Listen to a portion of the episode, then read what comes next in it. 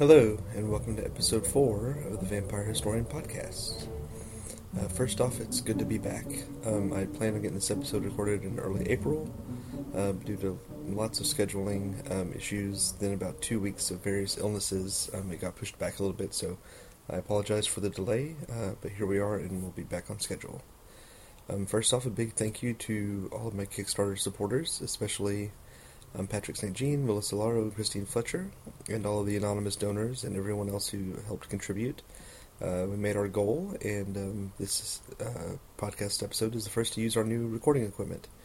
Um, and also a lot of the new resources I was able to get about 13 new books uh, to do for use for research, and um, most of those have arrived. So uh, thanks to everyone who donated. Uh, it's very much appreciated. Um, now, since this podcast is a little bit late, I have a few special things for you this week. Um, and the main one is a big announcement um, that you are the first to hear. Um, this has not been publicly announced yet. Hopefully, it will be in a few days. Um, but this fall, on Halloween, um, I will be hosting a vampire symposium at the college uh, where I work. Uh, the symposium will be called There Are Such Things, the Vampire Studies Symposium 2015. Uh, and the symposium will be a one day conference featuring five lectures from professors all across Texas. Uh, the keynote speaker will be Dr. Gordon Melton, who was the subject of episode two of this podcast. Um, in a recent article that I had published at uh, vamped.org. If you have not seen that, you can go check that out. Um, more information about the conference will be available very soon um, at this website, uh, www.nctc.edu. Uh, that's for North Central Texas College, NCTC, slash Vampire Symposium. Um, the website is not up as of today, but should be there hopefully on Monday or so. Um, so be sure to check that out. Uh, registration will start June 1st. Um, be sure to register early because seating will be limited uh, for this conference. Um, and I look forward to seeing uh, many of you there. So, for uh, episode 4, I was originally going to focus on Eastern European superstitions that are specific to Good Friday and Easter, since that was about the time I was going to post this. Um, but uh, with the delays, uh, we're going to save that for a later episode. Um, but today I do want to talk about a few other things that are April uh, and May related uh, that I think are quite interesting. Um, there will be lots of podcast episodes to follow about various superstitions from the Carpathian region in Romania.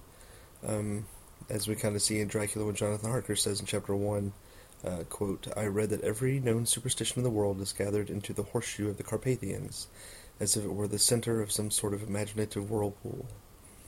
Um, when you look at vampire lore in the region, it's uh, very easy to see how this statement from Harker rings true. Uh, there are so many superstitions in the area, especially related to religion and uh, su- uh, supernatural beings. Um, most of Eastern Europe falls uh, under the Eastern Orthodox Church, uh, which in general is a little bit more mystical in its theology than the Roman Catholic Church. Um, and this is a subject that uh, I plan to get into in depth in future episodes. Um, but there are superstitions regarding baptisms, weddings, funerals, feast days, uh, and much, much more. Um, and interestingly enough, most of our sources on these ideas come from uh, those who traveled to the area at some point, um, as opposed to those um, who were actually living there. Um, one of these authors is uh, Emily Gerard, who was uh, a British woman married to um, an Austrian uh, military officer. Uh, she spent two years living in Transylvania in the 1880s.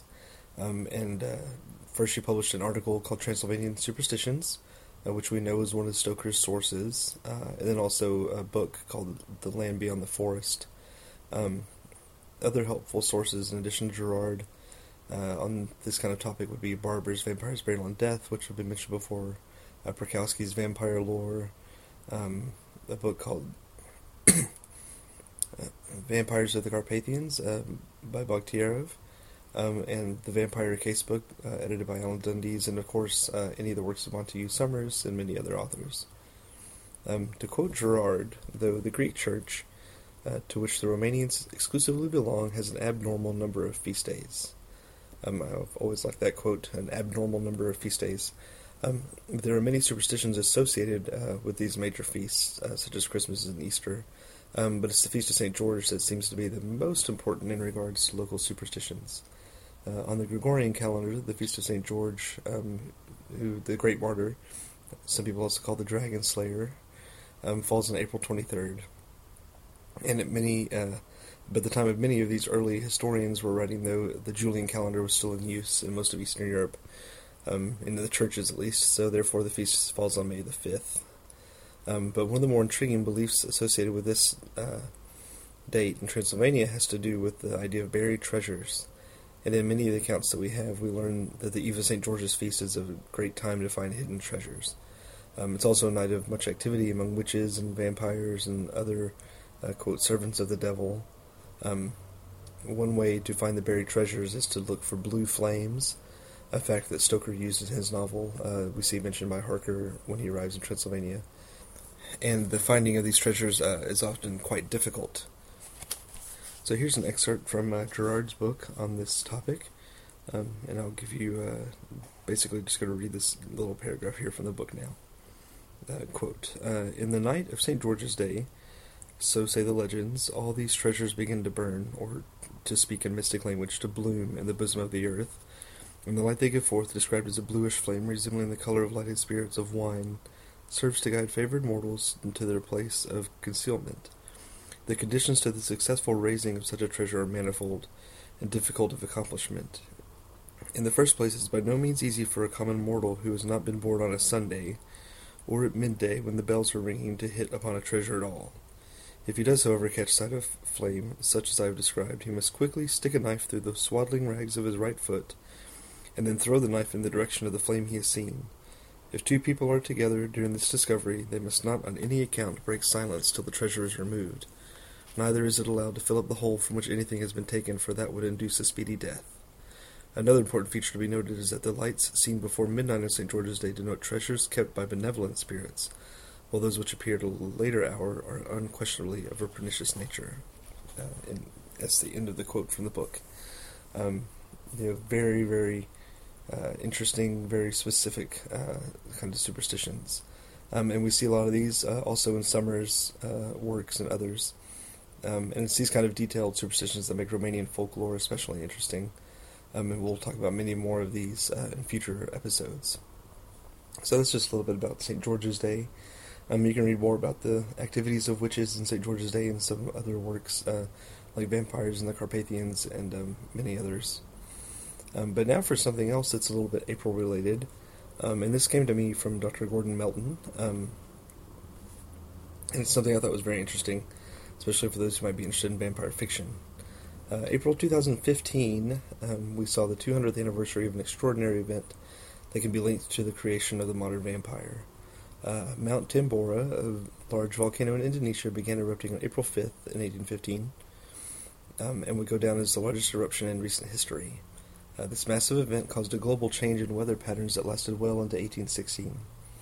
And this was especially noticeable in places uh, even as far as Geneva, Switzerland, uh, where 1816 was called the year without a summer. Um, during this time, lakes were freezing, temperatures were unusually low, and storms were very common. Uh, and this event will be known to many of our listeners here as possibly the haunted summer, uh, for good reason. Um, for it was at Lake Geneva in 1816 where five young friends were staying at the Villa Diodati during these unusual storms. Uh, and these friends, of course, were Lord Byron, uh, his personal physician, Dr. John Polidori, uh, Percy, and the future um, his future wife Mary Shelley, uh, and Mary's cousin Claire Clairmont. Um, due to the excessive amounts of rain, uh, this group famously decided to have a ghost story contest one evening. Um, it was at this time that Mary Shelley conceived the story for Frankenstein, um, but for our purposes, it's also the birth of the modern literary and uh, pop culture vampire. Um, while Shelley was the only writer who fully developed the story, um, Lord Byron did begin a fragment of a vampire story this night. Um, and this fragment was later then taken and developed by Byron's Dr. Polidori, um, and the character in the story was somewhat based on Byron himself. Um, Polidori published his work in 1819 under the name The Vampire, and although uh, authorship was very often attributed to Byron himself as opposed to Polidori. Um, but the character of the vampire Lord Ruthven is often linked directly to Byron and represents the beginning of the romantic vampire in English literature. Uh, Polidori's work was followed by the penny dreadful Varney the Vampire, um, Sheridan Le Fanu's Carmilla, and of course Bram Stoker's Dracula. Um, but the original idea of the romantic vampire story can be linked to that fateful night uh, in the summer of 1816 at Lake Geneva, and to the largest volcano eruption ever witnessed a year before in Indonesia. Um, well, that does it for this uh, special episode. Um, get you two different kinds of stories this time. Uh, and don't forget about the uh, conference coming up. Uh, again, the website will be www.nctc.edu slash vampire symposium. Um, so be sure to check that out and uh, check for links on the blog and other places, Facebook and things. Um, information on any of the books or sources uh, mentioned in this episode can be found at thevampirehistorian.com. Uh, you can also follow me on Twitter or Tumblr at Vamp Historian, um, or on Facebook and Instagram at The Vampire Historian. Um, if you have any questions, comments, suggestions for future episodes, you can always send me an email uh, to thevampirehistorian at gmail.com. Uh, and thanks for listening, and be sure to check back next Friday for another episode.